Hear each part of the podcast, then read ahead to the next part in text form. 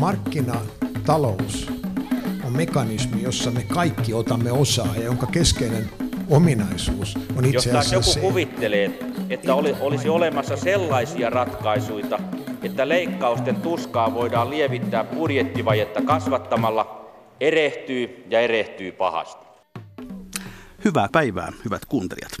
Mikä maksaa ohjelmassa tutkaillaan tänään ja tällä viikolla sitä, millaisia ovat vanhoillislestadiolaisten taloudelliset verkostot ja miten ne oikein toimivat. Tervetuloa ohjelmaan aihetta tutkinut Lapin yliopiston lehtori ja yhteiskuntatieteiden tohtori Aini Linjakumpu. Kiitos. Mm, millainen sinun tiedonnaisen polkusi on ollut? Se on ollut pitkä, pitkä, mutta eteenpäin on menty. Mitä kaikkea olet vuosien mittaan tutkinut?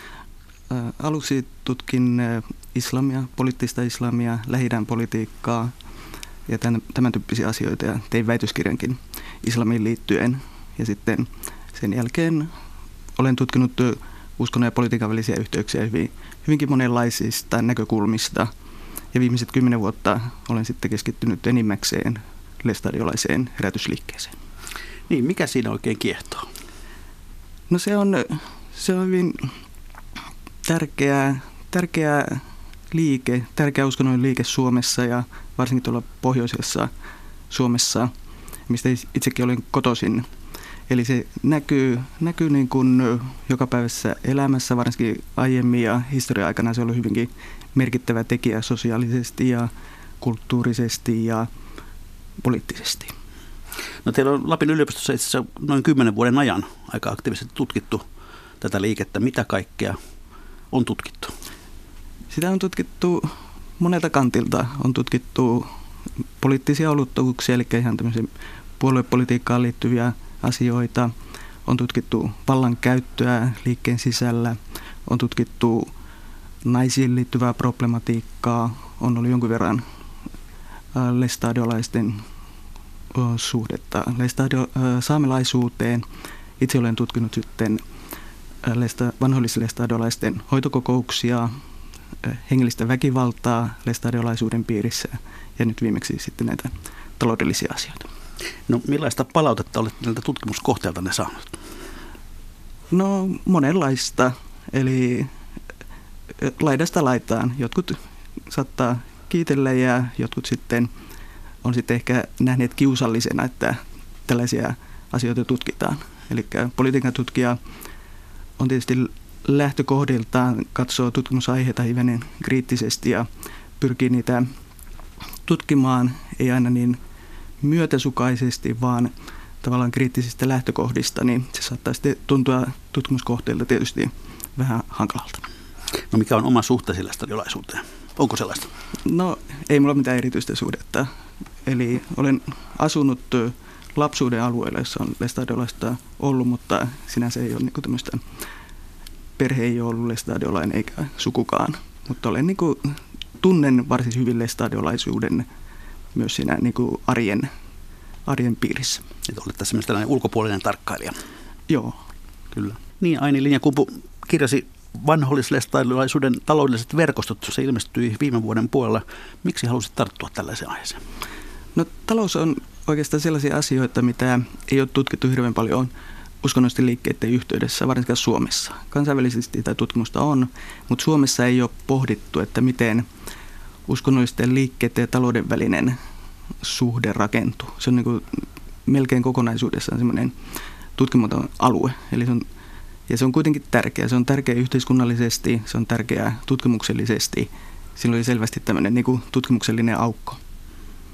No, se, että tämmöinen uskollinen yhteisö ylipäätään profiloituu talouden alalla, niin se ei liene Suomessa ihan kauhean yleistä. Se ei ole yleistä, eikä se välttämättä ole kansainvälisestikin. Toki monenlaisia esimerkkejä asiasta on, mutta Suomessa niitä esimerkkejä ei, ei juurikaan ole, eikä varsinkaan näin selviä esimerkkejä kyllä stadiolaisuus. Niitä ei, niitä ei vaan ole. Mitä ryhmiä tuolta maailmalta tulee mieleen, joilla on tällaisia taloudellisia ulottuvuuksia? No helluntai-liikkeen piirissä on sellaisia yhteisöjä, jos se taloudellinen aktiivisuus saattaa olla hyvinkin voimakasta ja siihen jopa kannustetaan. Sitten on tällaisia pienempiä ryhmiä, esimerkiksi amissit on niin kuin hyvinkin aktiivisia yrityselämässä Yhdysvalloissa, Kanadassa. mennoniitit, eli kamissien lähellä oleva liike, kveekarit ja niin edelleen. Niitä on, niitä on monenlaisia liikkeitä ja tietysti on semmoisia liikkeitä vaikka katolisen kirkon piirissä tai muiden niin kuin uskontokuntien piirissä toki on monenlaista uskonnollista aktiivi- ää, taloudellista aktiivisuutta. Voisiko sanoa, että noita ryhmiä tavallaan yhdistää, että ne ovat aika tiiviitä yhteisöjä? No nämä, joita mainitsin, niin niissä on, niissä on kyllä se, että ne on tiiviitä yhteisöjä, ne eivät ole välttämättä kauhean suuria tai ne ei ole semmoisia loputtoman suuria. Ja, ja tavallaan se yhteisöllisyys saattaa hyvällä tavalla edesauttaa sitä taloudellista toimintaa. No miten keräsit aineistosi tässä tutkimuksessa? Tässä on hyvin monenlaista aineistoa, eli olen tehnyt haastatteluja, olen kerännyt ihmisiltä tavallaan koke, omia kokemuksia myös kirjallisesti sähköpostilla. Olen käynyt valtavat määrät tämmöistä yritysrekisteriaineistoa läpi, media-aineistoa läpi, käynyt lestadiolaisen liikkeen virallisia julkaisuja läpi, nettisivuja läpi, näiden yritysten, tutkimuskohteena olevien yritysten nettisivuja läpi. Ähm, eli hyvin, hyvin monenlaisia, monen tyyppistä aineistoa. No oliko haastatteluja helppo saada? No kyllä niitä sai. Toki niitä aina tutkija toivotte, niitä olisi saanut paljon enemmän, mutta kyllä aika monipuolisesti sain kuitenkin liikkeen sisältä. Sain haastatteluja entisiltä liikkeen jäseniltä ja kuten myös liikkeen ulkopuolisilta jäseniltä, joilla oli jonkinlaista kokemusta aihepiiristä. No, olet tästä tehnyt sellaisen ratkaisun, tuota, että kirjassa ei nimetä yhtään lestadiolaisomisteista yritystä ja paikkakuntiakin oikeastaan aika säästeliästi. Miksi tällainen valinta? Se oli aika selvä tämmöinen tutkimuseettinen valinta, koska että jos sillä olisi yritysten nimiä, niin se saattaisi, kun tämä aihepiiri on aika tunteita herättävä jossain, jossain määrin, niin jos siellä olisi nimiä, niin se saattaisi aiheuttaa vähän vääränlaista kiinnostusta niitä yrityksiä kohtaan, eikä se, se ei ole myöskään reilua näitä tutkimuskohdetta kohtaan. Ja se myös vääristäisi tavallaan sen tutkimuksen idean, että se ei ole tarkoitus niin kuin kohdentaa sitä huomiota johonkin tiettyihin yksittäisiin yrityksiin, vaan siihen taloudellisen toiminnan kokonaislogiikkaan. Aivan. No, kirjoitat itse kirjassasi, että näkemykset siitä, onko tällaisia vanhoillislehtälöisten talousverkostoja olemassa, ne vaihtelevat aika lailla ääripäittäin. Toisen ääripään mukaan verkostot ovat itsestäänselvyys ja toiminta jopa jossain määrin mafiamaista, ja toisen ääripään mukaan verkostoja ei ole olemassa lainkaan. Mille kannalle itse tulit?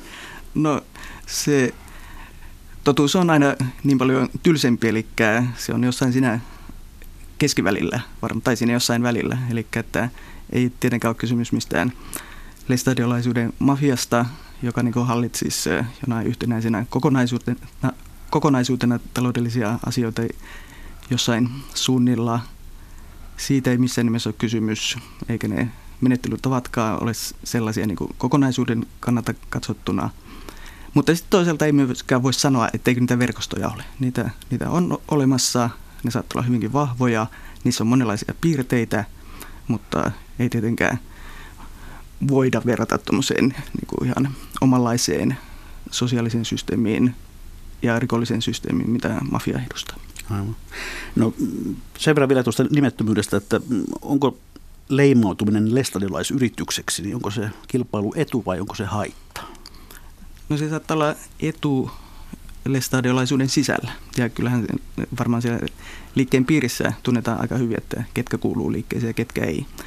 Mutta liikkeen ulkopuolella se ei ole varmaankaan kovinkaan suuri etu, koska niin kuin tiedetään, lestadiolaisuuteen liittyy niin paljon semmoisia kielteisiä piirteitä, jotka taas nivoutuu vaikka näihin mainittuihin hoitokokouksiin tai lasten hyväksikäyttöön, skandaaleihin tai muihin tämmöisiin hyvin voimakkaasti, voimakkaita tunteita aiheuttaviin asioihin. Eli lestadiolaiset ei välttämättä halua sillä tavalla leimaantua tässä yhteiskunnassa lestadiolaisiksi. Mikä on, mikä on tietysti silleen ymmärrettävää ja se on, siinä on tietysti myös liikkeen ulkopuolisilla tahoilla välillä saattaa olla pelin katsomisen paikka. No Aini Linjakumpu Lapin yliopistosta, ennen kuin menemme tarkemmin noihin havaintoihin näistä talousverkostoista, niin taustoitetaan hieman tätä asiaa vanhoissa lestadiloista, joita lienee Suomessa noin 100 000. Mitä me tiedämme tästä yhteisöstä? Millaista väkeä se, keitä he ovat? Kyllä me aika paljon tiedetään ja lestadiolaisuudesta on valtavasti tutkittu. Sitä on tutkittu likimain koko sen historian ajan, eli yli, reilusti yli sadan vuoden ajan. Eli se on, se on varmasti yksi tutkituimpia uskonnollisia liikkeitä Suomessa. Eli se tunnetaan hyvin sen historia, tunnetaan hyvin sen kehityskulut ja niin edelleen. Ja nyky, nykylestadiolaisuutta on tutkittu myös, ei ainoastaan meillä Lapin yliopistossa, vaan myös muualla hyvin monipuolisesti. Eli meillä on kohtuullisen hyvä käsitys siitä, että missä päille stadiolaisia on, minkälaista se arki on, minkälaiset opilliset käsitykset on. No kerro vähän millä. Eli se on, on, kyseessä on tietysti semmoinen konservatiivinen uskonnollinen liike. Eli se on tiukkoja, tiukkoja käsityksiä vaikka perheelämään, seksuaalisuuteen liittyen. Ää, eli käsityksiä siitä, minkälainen naisen asema on kotona, yhteiskunnassa, seurakunnassa. On monia semmoisia tietyllä kieltoja, mitä he eivät itse niin näe varsinaisesti kieltoina, mutta kieltoja niin tehdä asioita, ei saa katsoa televisiota, ei saa käyttää alkoholia. Sitten on tämmöisiä hyvin pieniä yksittäisiä kieltoja, niin kuin naisilla ei saa käyttää korvakoruja.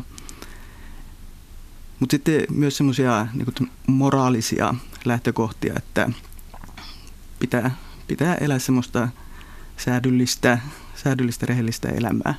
Eli tavallaan semmoisia perinteisiä uskonnollisia arvoja pyritään niin kuin kunnioittamaan. Ja jos me vertaamme tällaisen vanhoisen yhteisön uskonnollista toimintaa, vaikkapa tavalliseen luterilaiseen seurakuntaan, niin mitkä ovat ne isommat erot? Se iso ero on varmaan siinä, että se yhteisöllisyys on niin voimakasta. Eli jos ihminen kuuluu luterilaiseen seurakuntaan, se, ei, se yhteisö ei ole välttämättä kovinkaan voimakas.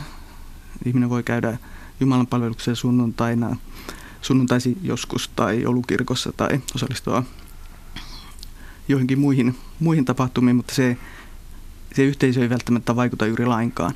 Mutta lestadiolaisuudessa yhteisöllisyys on se semmoinen hyvin määrittelevä asia siinä mielessä, että eli asioita tehdään yhdessä, ihmiset tunnetaan, ihmisten oletetaan käyvän seuroissa, oletetaan osallistuvan talkoisiin tai erilaisiin yhteisiin toimintoihin. Eli se, tietysti on, se on, tilanne on tietysti myös muuttumassa. Eli liikkeessä, vaikka tämä on tämmöinen hyvin normatiivinen ja tiivis yhteisö, niin myös se muutos on nähtävillä. Eli, eli ehkäisyn kielto on yksi näitä normeja, joka näyttäisi, että se suhtaudutaan ehkä väljemmin nyky nuorten piirissä. Eli siinä, siinä on myös niin kuin muutosta nähtävillä. Se ei ole enää sellainen samankaltainen, samankaltainen asia kuin vaikka 70-luvulla. No, ketkä sitten heidän keskuudessaan tekevät suuret hengellisen elämään liittyvät päätökset? Minkälainen organisaatio siellä on?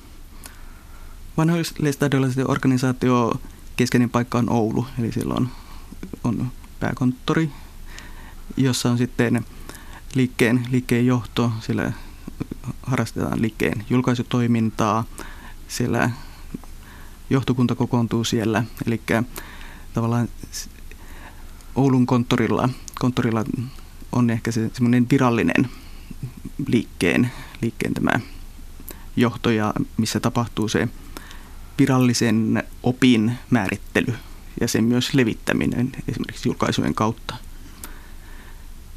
Ja sitten paikallisrauhoyhdistyksissä siellä on, siellä on puhujia, joilla on tietysti oma määrittelyvaltaansa, että miten sitä, miten sitä oppia julistetaan.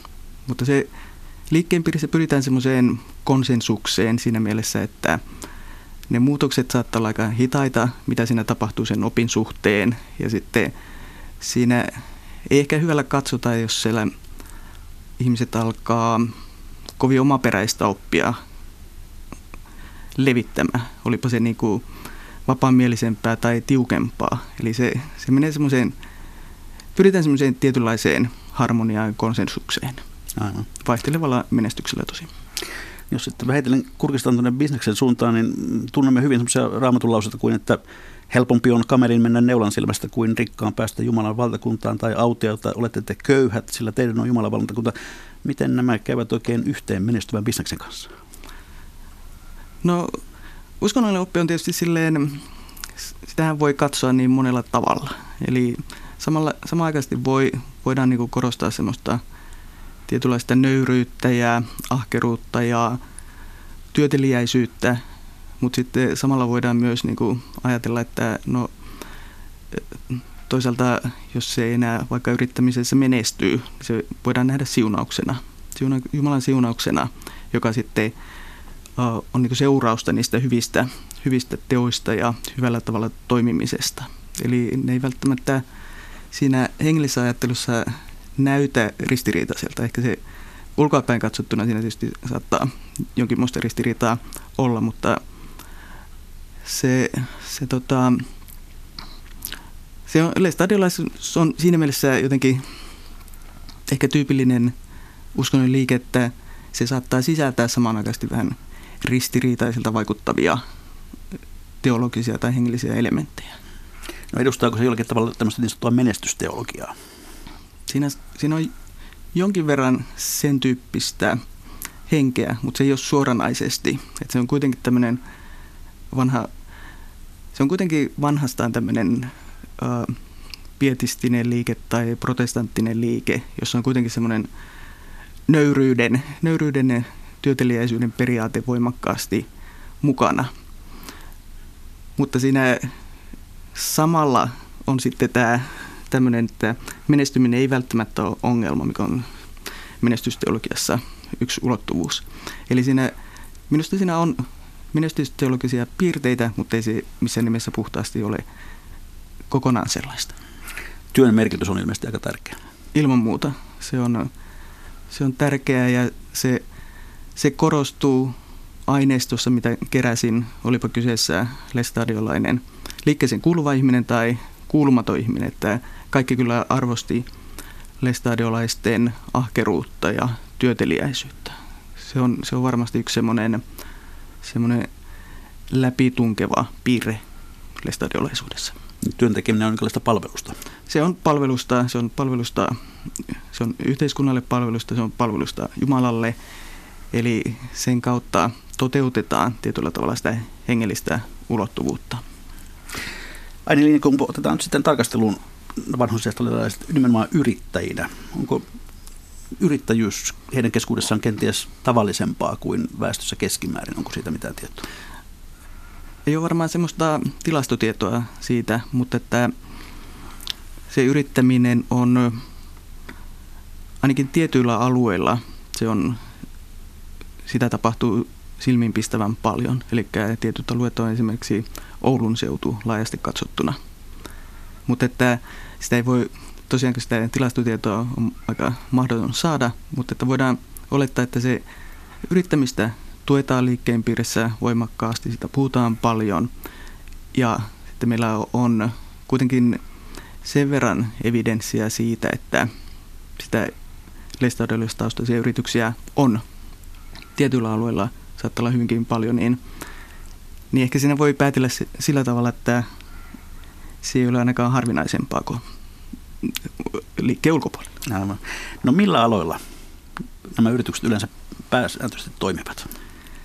Näitä aloja on hyvin laveasti, niitä on melkein millä, millä tahansa yritystoiminnan sektorilla, mutta että se suurin tai keskeinen alue on ilman muuta rakennus, rakentamiseen liittyvät toimialat, rakentamiseen liittyvät yritykset. Oli se sitten tämmöistä uudisrakentamista, korjausrakentamista, remontoimista tai sitten rakennustuoteteollisuutta, jossa tehdään pientaloja, ikkunoita, parvekelaseja.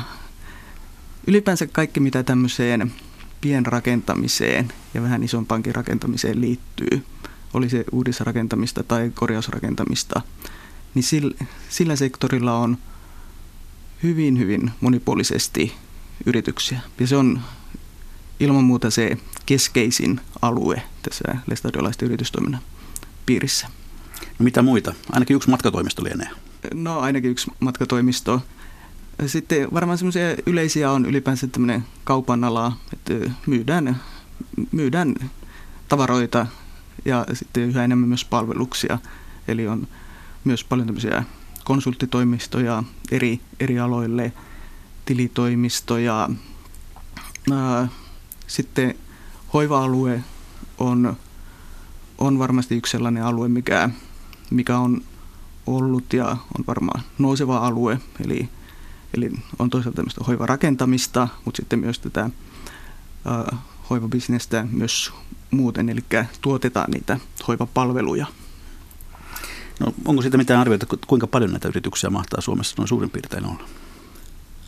Sitä, sitä on vaikea sanoa, mutta ilman muuta niitä on satoja, mutta että onko niitä tuhansia mahdollisesti. Va, mutta vaikea sanoa täsmällisiä numeroita. No onko sitten jotain tiettyjä sellaisia aloja, joilla, joilla taustaisia firmoja ei kerta kaikkiaan ole? No sellaiset alueet, jossa alkoholilla on jonkinlainen rooli, eli ravintola-alaa, tietynlaiset turismiin liittyvät alat, uhkapeliin liittyvät alat, eli yleensä sellaiset, jotka on selvästi tämmöisiä maailmallisia, niin kuin sanotaan. Niitä ei ole kovin paljon sellaisia aloja, mutta niitä, jonkin verran niitä on ja sitten on jonkin verran sellaisia alueita, jotka on vähän niin kuin harmaalla alueella siinä mielessä, että aiemmin esimerkiksi kulttuuri- ja taiteen liittyvät toiminta tai yrittäminen on ollut aikaa, aika niin kuin hankalasti suhtauduttu siihen, mutta nykyään, nykyään se on jo enemmän mahdollista.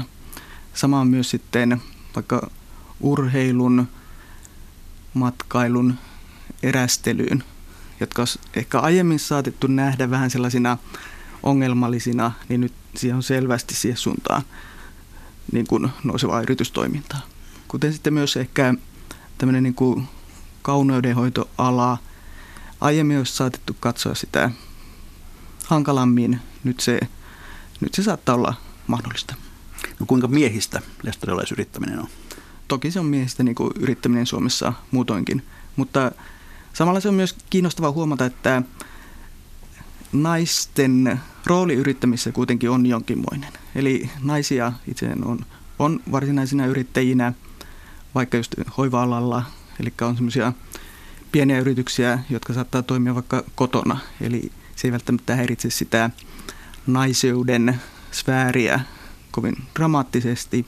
Tai sitten naiset voi, voi toimia puolisoitteensa tai lähipiirin yrityksissä jossain tietyssä roolissa hallituksen jäseninä tai, tai joissain muissa roolissa. Ja sitten asiasta myös puhutaan lestadio, vanhoillislestadiolaisten päänen kannattaessa päivämiehessä, eli siellä aika on, on haastatteluja naisyrittäjistä. Eli se, kun useinhan meillä on se näkemys, että lestadiolaiset naiset keskittyy pääosin synnyttämiseen ja toimivat hyvin siinä niin kuin perheen piirissä, niin, niin ehkä tämä yrittämiseen liittyvä tarkastelu osoitti se, että se tokikin se naisten alue on, on laveampi ja, ja yrittämisen kautta se myös niin kuin siinä mahdollistuu erila- niin kuin toisin toimimisen paikkoja verrattuna siihen aikaisempaan tilanteeseen. Noin maantieteellisesti kun ajatellaan, Oulun seutu tässä jo mainittiin, mutta missä päin nämä yritykset on päässä toimivat? pääsääntöisesti se on, ajatellaan tosiaan sitä Oulun seutua, Oulusta vähän pohjoiseen, Oulusta etelään päin, Kokkolan suuntaan, Pyhännän suuntaan. Siinä on semmoinen varsin iso ja ehkä se tärkein keskittymä. Sitten sen ohella tietysti näissä suurissa etelän kaupungeissa, Tampere, Helsinki, Jyväskylä, ehkä Turkukin, että Siinä on tietysti muuttanut paljon lestadiolaisia ja tätä myöten myös sitä yritystoimintaa löytyy sieltä. Sitten perinteisemmät alueet, Koillismaa jonkin verran löytyy, sitten Etelä-Lappi, Ranua, Tornion suunta.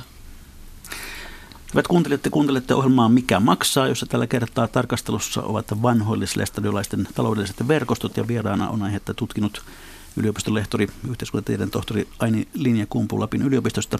Ja hyvät kuuntelijat, myös te voitte osallistua tähän ohjelmaan Yle Areenassa. Sieltä löytyy Mikä maksaa ohjelman sivu ja sieltä oikeasta laidasta linkki keskustele tässä päivän aiheesta. Sinne voi lähettää kommentteja ja kysymyksiä. Se käy myös ilmi tuossa, että, että lestadiolaiset myös kouluttavat väkeään yrittämiseen. Miten se tapahtuu? Joo, lestadiolaisilla on kolme kansaopistoa eri puolilla Suomea. Ranualla, Reisjärvellä ja, ja äh, Jämsässä. Ja siellä on, siellä on niin kuin nuorille lestadiolaisille tai nuorille ylipäänsä koulutusta monistakin asioista ja yrittäminen on tullut yhdeksi, yhdeksi alueeksi viimeisten vuosien aikana. Eli koulun, peruskoulun päättäneet nuoret tulevat näihin kansanopistoihin yleensä ehkä vuodeksi, niin sitten yrittämiskoulutus on on yksi mahdollisuus siellä. Tällä hetkellä kaikissa se ei ole niin vahvasti, mutta että se näyttää, että se on, on kyllä saamassa semmoisen ihan merkittävän aseman. Mutta näiden lisäksi on sitten myös tämmöistä, samoissa kansanopistoissa koulutetaan myös jo yrittäjinä toimivia ihmisiä ja heidän puolisoitaan. Eli pidetään tällaisia yrittäjäkursseja, viikonlopun kestäviä yrittäjäkursseja – ne voi olla, niitä yleensä, niitä yleisiä yrittäjäkursseja on kerran vuodessa kussakin kansanopistossa. Sitten saattaa olla, jos se ehkä on semmoinen satakunta osallistuja, toista sata osallistujaa saattaa olla parhaimmillaan. Sitten saattaa olla yrittäjäkursseja tavallaan erityiskysymyksiin liittyen tai erityisryhmille, vaikkapa konkurssin kokeneille yrittäjille. On ollut myös kursseja naisyrittäjille, ja mikä kiinnostavinta myös yrittäjäkursseja lapsille, ihan tämmöinen 10-12-vuotiaille lapsille. Se on erikoista, että uskonnollinen yhte- yhteisö kouluttaa yrittämiseen. Joo, se ei ole kovin tavanomaista ja se on jotenkin, se on hyvin mielenkiintoinen ilmiö, että ja varsinkin toi vaikkapa se lapsille suunnattu yrittäjäkoulutus, joka tapahtuu kuitenkin sen liikkeen piirissä tietyllä tavalla, niin on se, on se aika erityinen ilmiö. Vaikea, vaikea löytää Suomesta vastaavaa, mutta ei sitä oikeastaan kansainvälisestikään ihan helpolla löydy. Aivan. No, jos nyt koetat kuvata sitä, että miten nämä lestadiolaisen taloudelliset verkostot aivan arjessa toimivat, niin, niin millaisia havaintoja olet tehnyt? Se verkostoitumisen muodot ja tavat on tietysti kovin, kovin monenlaisia. Eli Mä oon sieltä löytänyt esimerkiksi tämmöisiä suku, sukuverkostoja, eli perheyrityksiä ja su, sukujen sisällä olevia yritys, yritysverkostoja, yritysryppäitä. Sitten saattaa olla tämmöisiä yritysten välistä yhteistyötä, hyvin, hyvin monenlaista, hyvin monella tasolla tapahtuvaa.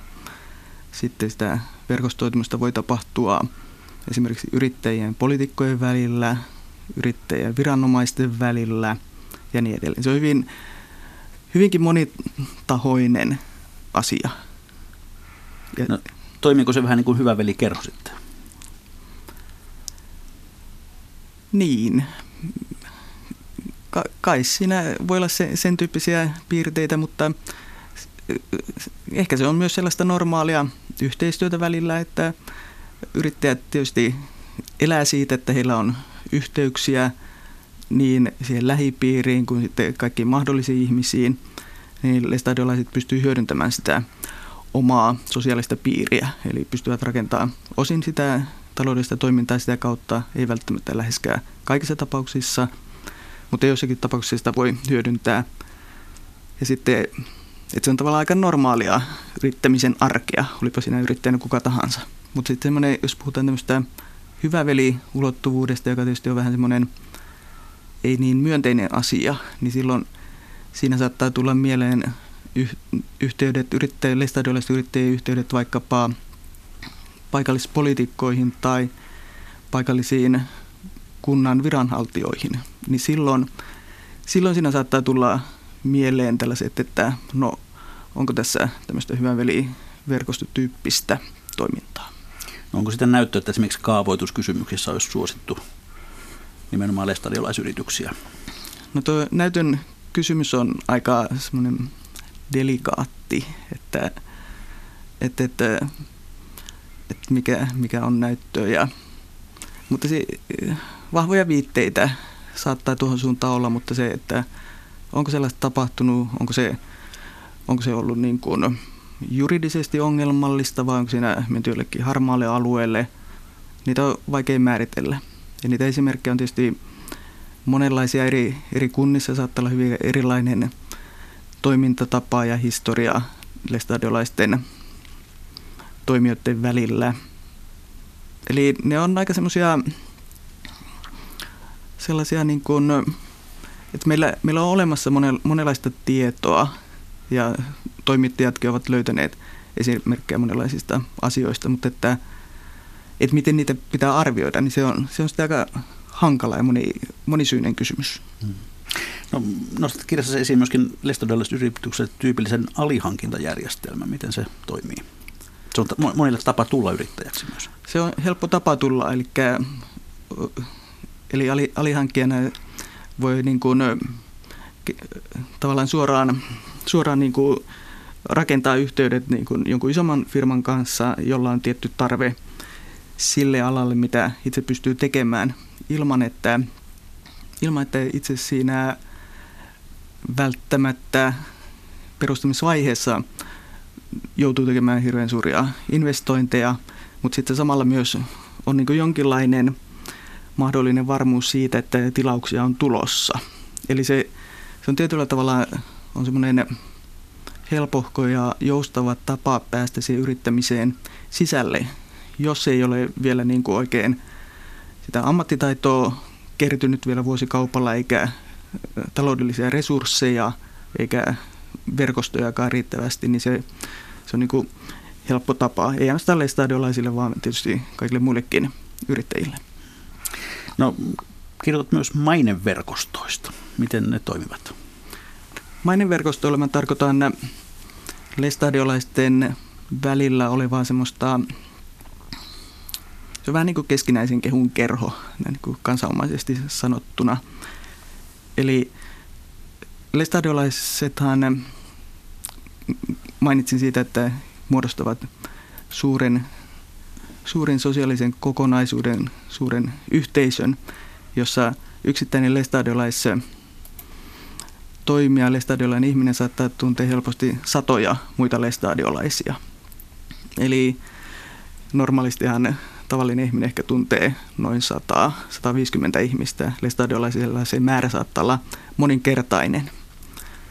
Ei välttämättä tuntee henkilökohtaisesti eikä hyvin, mutta saattaa tietää, että okei, tässä, tässä nyt on saman porukkaan kuuluva, kuuluva ihminen.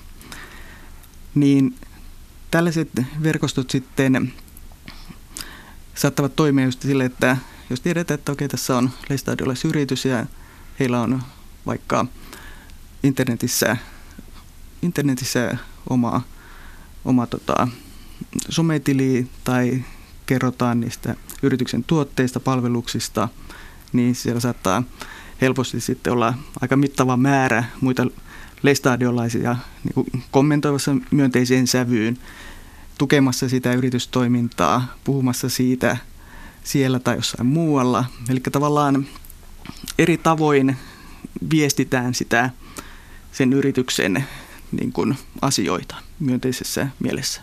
Eli tavallaan kehutaan, kehutaan eri paikoissa toisiaan. Ja mikä on ihan, ihan ok, että se mikä siitä tekee erityisen se, että juurikin se, että niitä sosiaalisia yhteyksiä saattaa olla niin paljon, jolloin siihen tulee sitä semmoista tietynlaista niin tehokkuutta. No, toimiko se sitten myös toiseen suuntaan, että jos joku möhlii, niin tieto leviää nopeasti? Juurikin, juurikin näin. Eli sitten, kun nämä ei ole, kaikki stadiolaiset ei toimi ikään kuin sulassa sovussa toistensa kanssa, vaan totta kai siellä on myös sisäisiä ristiriitoja. Eli kaikki eivät ole kavereita kaikkien kanssa. Ja sitten jos joku, ja sitten toiset ihmiset on siellä paremmassa sosiaalisessa asemassa kuin toiset. Ja sitten jotkut voi olla huonommassa asemassa.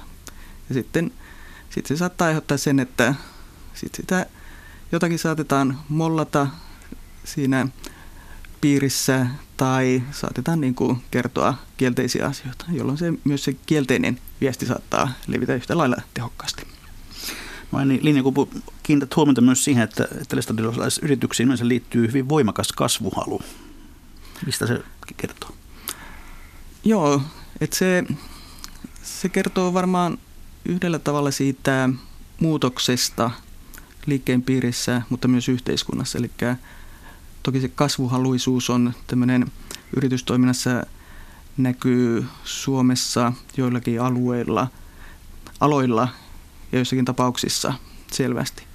Niin lestadiolaisuudessa, joka ehkä kuitenkin on semmoinen ollut aika perinteistä yrittämistä korostava myös toimintatavoilta, että on ollut pienyrityksiä, joissa on tehty, tehty niin aika pienellä volyymilla, aika samalla tavalla vuosikausia, ehkä vuosikymmeniäkin.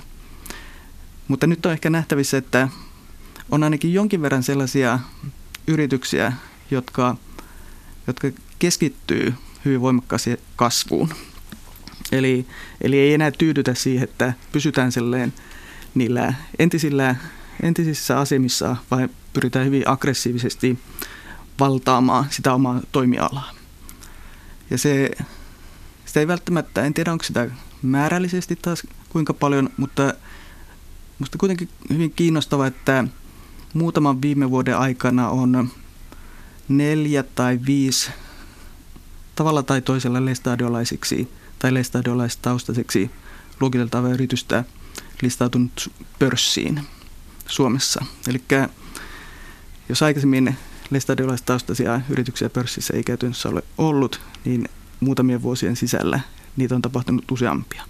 Ja se on, se on aina niin kuin kuitenkin osuutus siitä, että nyt, nyt on kasvettu mahdollisesti nopeasti, mutta ainakin melko suureksi.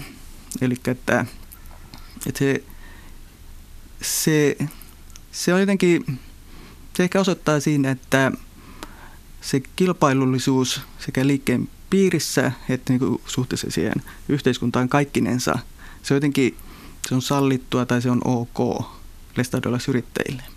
Eli jossa, joissakin uskonnollisessa liikkeessä saatettaisiin katsoa vähän vinoon sitä, että, että niin kuin pyritään semmoiseen suuriin voittoihin, suuriin, suureen kasvuun. Mutta lestadiolaisuudessa sillä ei ole niin tavallaan semmoisia teologisia ongelmia. No tuota, miten arvioit, saavatko lestadiolaisyritykset kilpailuetua näistä verkostoista? verrattuna ei-lestadiolaisiin kilpailijoihinsa? Se kilpailuetu ei ole automaattista, eli jos sä olet lestadiolaisyrittäjä, niin sä et automaattisesti pärjää yrityselämässä. Eli se ei ole mitenkään semmoinen automaatio, että no nyt mä perustan yrityksen ja tässä on suora tie menestykseen. Ei se mene sillä tavalla, että, mutta että se, nämä lestadiolaiset verkostot ja ne sosiaaliset suhteet kaikkinensa ne muodostaa sellaisen mahdollisuuden, että taitavasti hyödynnettynä joku niissä, kuitenkin pärjää ja onnistuu, onnistuu niitä hyödyntämään hyvinkin. Puhutaan sitten pari sanaa työntekijöistä. Kun lesterilaisyritys rekrytoi työntekijöitä, niin ovatko uskonveljet ja sisaret etusijalla? Sellaista yleistämistä ei tietenkään voi tehdä ja sitä on vaikea sanoa, että tapahtuuko noin. Eli se rekrytointi riippuu niin paljon sitä firmasta. Eli jossakin firmoissa ei välttämättä lestadiolaistaustaisen omistajafirmassa ei välttämättä ole yhtään liikkeeseen kuuluvaa työntekijää. Eli se ei välttämättä niin kuin, se ei niin kuin näy rekrytoinnissa, että on lestadiolainen tai ei. Ja jossakin saattaa olla yksi tai kaksi mutta sitten joissakin tapauksissa se lestadiolaisuus saattaa vaikuttaa siihen rekrytointiin kyllä. Ja, siitä, ja se voi olla niin kuin hyöty, hyöty sille hakijalle, että hän kuuluu samaan liikkeeseen kuin se samaan liikkeeseen kuuluva yrittäjä, Eli se voi antaa kyllä sitä hyötyä siinä rekrytointitilanteessa. Mutta että onko se kuinka yleistä, niin vaikea sanoa. Mutta että Jotenkin tuosta kirjasta tulee sellainen vaikutelma, että kukaan ei myönnä tekevänsä suosivansa uskonveliä, mutta kaikki ovat kuulleet, että joku on niin tehnyt. Joo, sitä tietysti ei millään niin kuin itse tunnusta omalta osaltaan. Mutta että ilman muuta sel- on selvää, että on sellaisia yrityksiä, lestadiolaistaustaisia yrityksiä, jossa on saattaa olla merkittävässä määrinkin lestadiolaisia työntekijöitä, niin silloin, silloin varmaan on katsottu myönteisesti sitä, että ollaan samaa porukkaa. Ja siihen li- saattaa liittyä se, että yksinkertaisesti sille, että nähdään, että se arvopohja on samanlainen, jolloin voidaan olettaa, että – siinä, ja tiedetään, miten se toinen toimii. Talostellaan niin sanotuksi, sanotusti samalla tavalla. Eli yrittäjillähän on niin kuin hyvin olennaista saada sopivat työntekijät yritykseen, että työntekijät kuitenkin tekee sen tuloksen. Eli myös se saman aromaan omaaminen ja sitten tavallaan tietoisuus toisesta on myös sellainen yrittäjälle ehkä sellainen, että nyt mä osaan toimia näiden ihmisten kanssa. Nyt mä tiedän, että miten he ajattelee, miten he toimii, miten ne niin kuin, ja on jonkinlaisia kontakteja. Eli, eli, eli kyllä varmasti sitä, sitä niin kuin halutaan joissakin tapauksissa nähdä, että se on hyvä, hyvä valita lestadiolaisia työntekijöitä. Niin jos sitten samassa työpaikassa on sekä lestadiolaisia että, että ei-lestadiolaisia työntekijöitä, niin, niin minkälaisia seurauksia siitä on? Onko niin, että on, on sisäpiiri ja sitten on ulkopiiri? tässäkin on sama, sama tarina siinä mielessä, että, että joskus se voi mennä oikeinkin hienosti eikä ole mitään ongelmia, mutta sitten voi tulla juurikin näin, että se lestadiolainen porukka erottautuu omalla tavallaan näistä ei-lestadiolaisista työntekijöistä, joka sitten omiaan on aiheuttamaan ongelmia. Mutta ei se ole välttämättömyys. Joskus se voi aiheuttaa hankaliakin, hankaliakin niin kuin ongelmia. Ja totta kai se sitten liikkeeseen kuulumattomien työntekijöiden kannalta on siinä mielessä ongelmallista, koska niistä ei kuitenkaan ehkä puhuta kovin helposti ääneen tällaisista asioista, niin saattaa sitten tapahtua sellaista suosimista, suosimista jotenkin rivien välistä tai suoraankin, mutta se on aina jotenkin, niistä ei, niistä ei pystytä keskustelemaan. Aivan.